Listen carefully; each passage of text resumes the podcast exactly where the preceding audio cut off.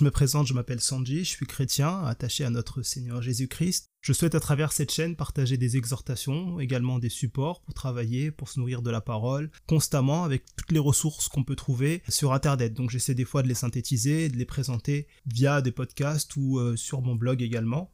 Donc déjà pour commencer, je pense que si vous voulez essayer de me connaître davantage, je suis chrétien, de confession réformée calviniste ou presbytérien.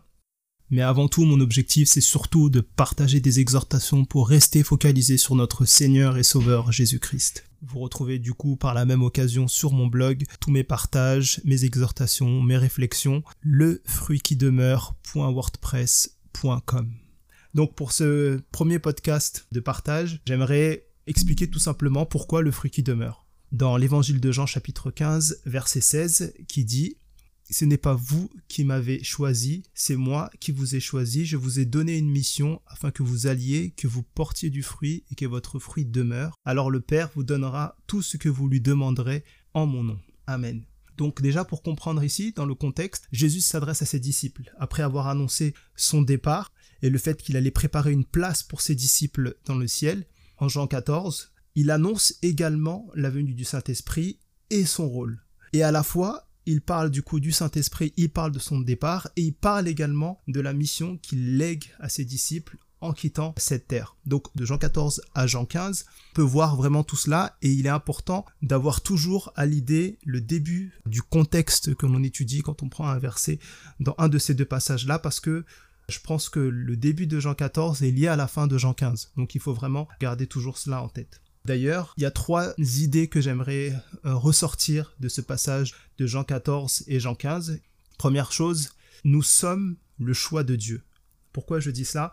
Dès le début du verset, on arrive à une parole que Jésus donne et dit « C'est moi qui vous ai choisi, ce n'est pas vous qui m'avez choisi. » Donc ici, Jésus insiste sur le fait que ce n'est pas les disciples qui ont fait le choix d'être devant Jésus et de devoir le servir, mais c'est Jésus qui les a appelés dès le début, dès le commencement, avant même qu'ils se posent n'importe quelle question. Et ça, on peut le voir dans Jean 15, verset 27, qui dit « Et vous aussi, vous me rendrez témoignage parce que vous étiez avec moi depuis le commencement. » Et dans le terme « depuis le commencement », c'est aussi « depuis les origines ». Donc c'est vraiment un terme qui ne dit pas le commencement de la mission de Jésus, pas les commencements de la mission des apôtres. Non, c'est le commencement vraiment dès l'origine. Donc on sait, et d'ailleurs dans l'évangile de Jean au chapitre 1er, on montre en fait vraiment que Jésus existait même déjà dès le début, dès le commencement, avant même le commencement, il était déjà prévu d'être là. Donc dans cette même évangile de Jean, on voit vraiment cette position du Fils, donc de Jésus, qui est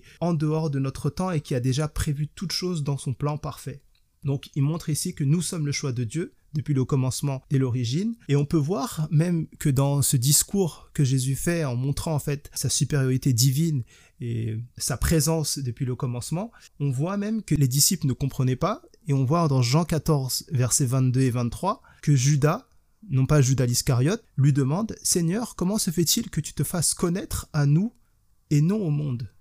Comment ça se fait en gros que tout ce que tu nous dis qui est riche, qui est vraiment puissant, que tu nous partages, tu le partages à nous, tes disciples? Qui sommes-nous pour avoir toutes ces données? Pourquoi tu vas nous préparer une place au ciel? Pourquoi est-ce à nous? Pourquoi c'est pas lors du sermon sur la montagne où tu dis que tu vas préparer une place pour tout le monde? Pourquoi ce n'est pas... Non.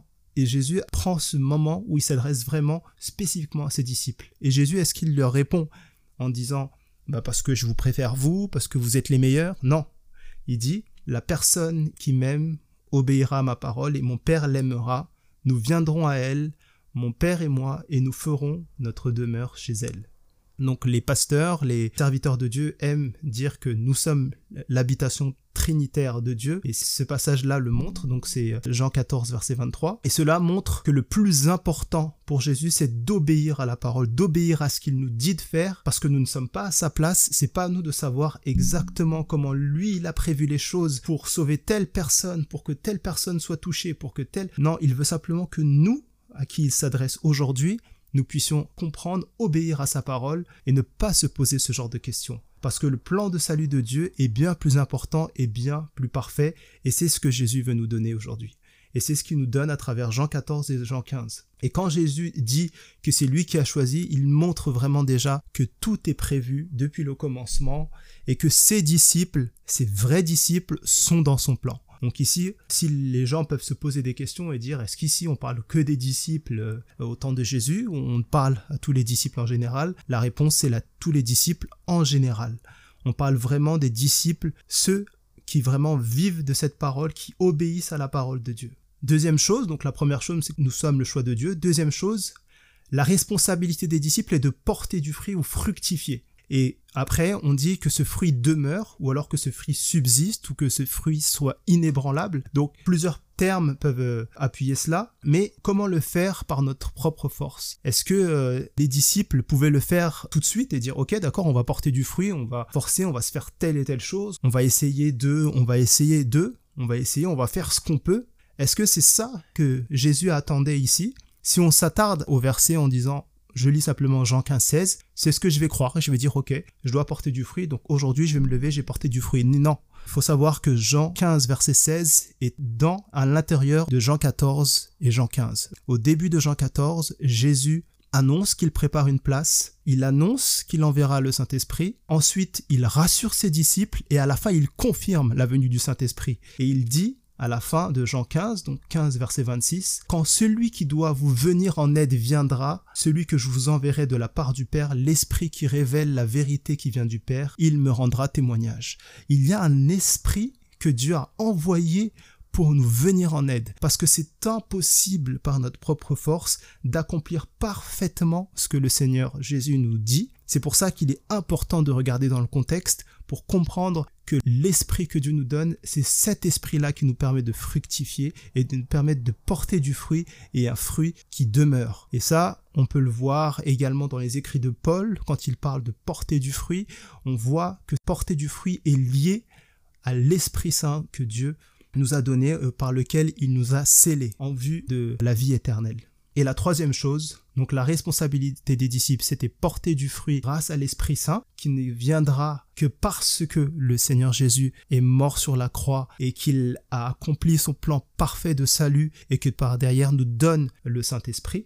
Et la troisième chose, c'est alors nous pourrons, parce que nous avons l'Esprit de Dieu, parler au nom de Jésus et demander des choses au Père au nom de Jésus. Et ça, c'est très très important parce que il faut comprendre en fait pourquoi on a la capacité de pouvoir prier Dieu directement, avoir un accès directement dans la sainteté, dans la pureté de Dieu en appelant Dieu Père parce qu'il nous a adoptés. Et comment on a cette capacité-là? Et bien là, la parole nous le dit, le Père vous donnera tout ce que vous lui demanderez en mon nom. Donc tout cela, c'est au nom de Jésus que l'on peut accomplir cela.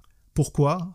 Parce que la parole de Dieu nous dit dans Actes chapitre 4 verset 12, « Il n'y a de salut en aucun autre, car il n'y a sous le ciel aucun autre nom qui ait été donné parmi les hommes par lequel nous devions être sauvés. » C'est important que le salut joue un énorme poids dans ce verset de Jean 15-16. On pense que c'est simplement un commandement qui est donné comme une directive simplement et dire voilà, vous avez du fruit et portez-les à fond. Non, vous êtes dans un plan de rédemption que Dieu a prévu dès le commencement pour ceux qu'il a déjà choisis que nous ne connaissions pas et que simplement nous devons vivre et nous devons accepter ce que Dieu nous dit et simplement comme un disciple qui se pose des questions purement humaines. Il faut que nous prenions ces paroles-là, nous les vivions, nous revenons et nous comprenons le plan que le Seigneur Jésus a fait en mourant sur la croix. Alors pour cela, pour rappeler les trois points, nous sommes le choix de Dieu. Donc Dieu nous a déjà inclus dans son plan parfait de rédemption.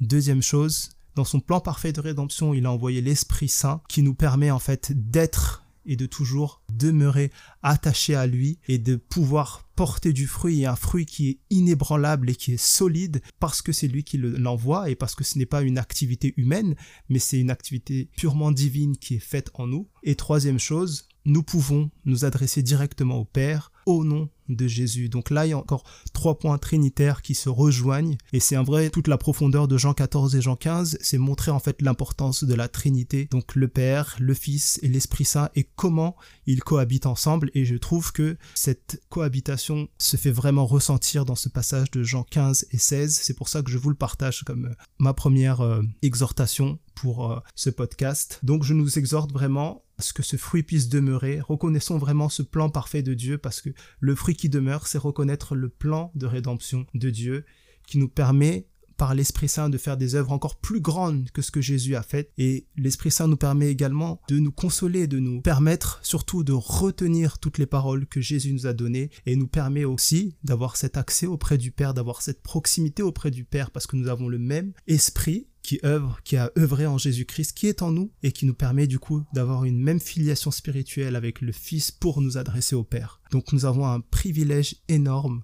mais tout cela est contenu dans le plan de la rédemption. Il est important de comprendre l'œuvre que Jésus a faite à la croix, c'est-à-dire pardonner nos péchés, nous donner, nous accorder le salut en vue de la vie éternelle. Et il est important pour nous du coup de vraiment nous repentir, de vraiment abandonner tous ces péchés, suivre la volonté de Jésus, et l'Esprit Saint le fera, parce que Dieu nous l'a promis, et c'est l'Esprit Saint qui œuvrera pour que ce fruit que Dieu nous demande de porter puisse demeurer en nous en vue du salut promis. Que Dieu vous bénisse.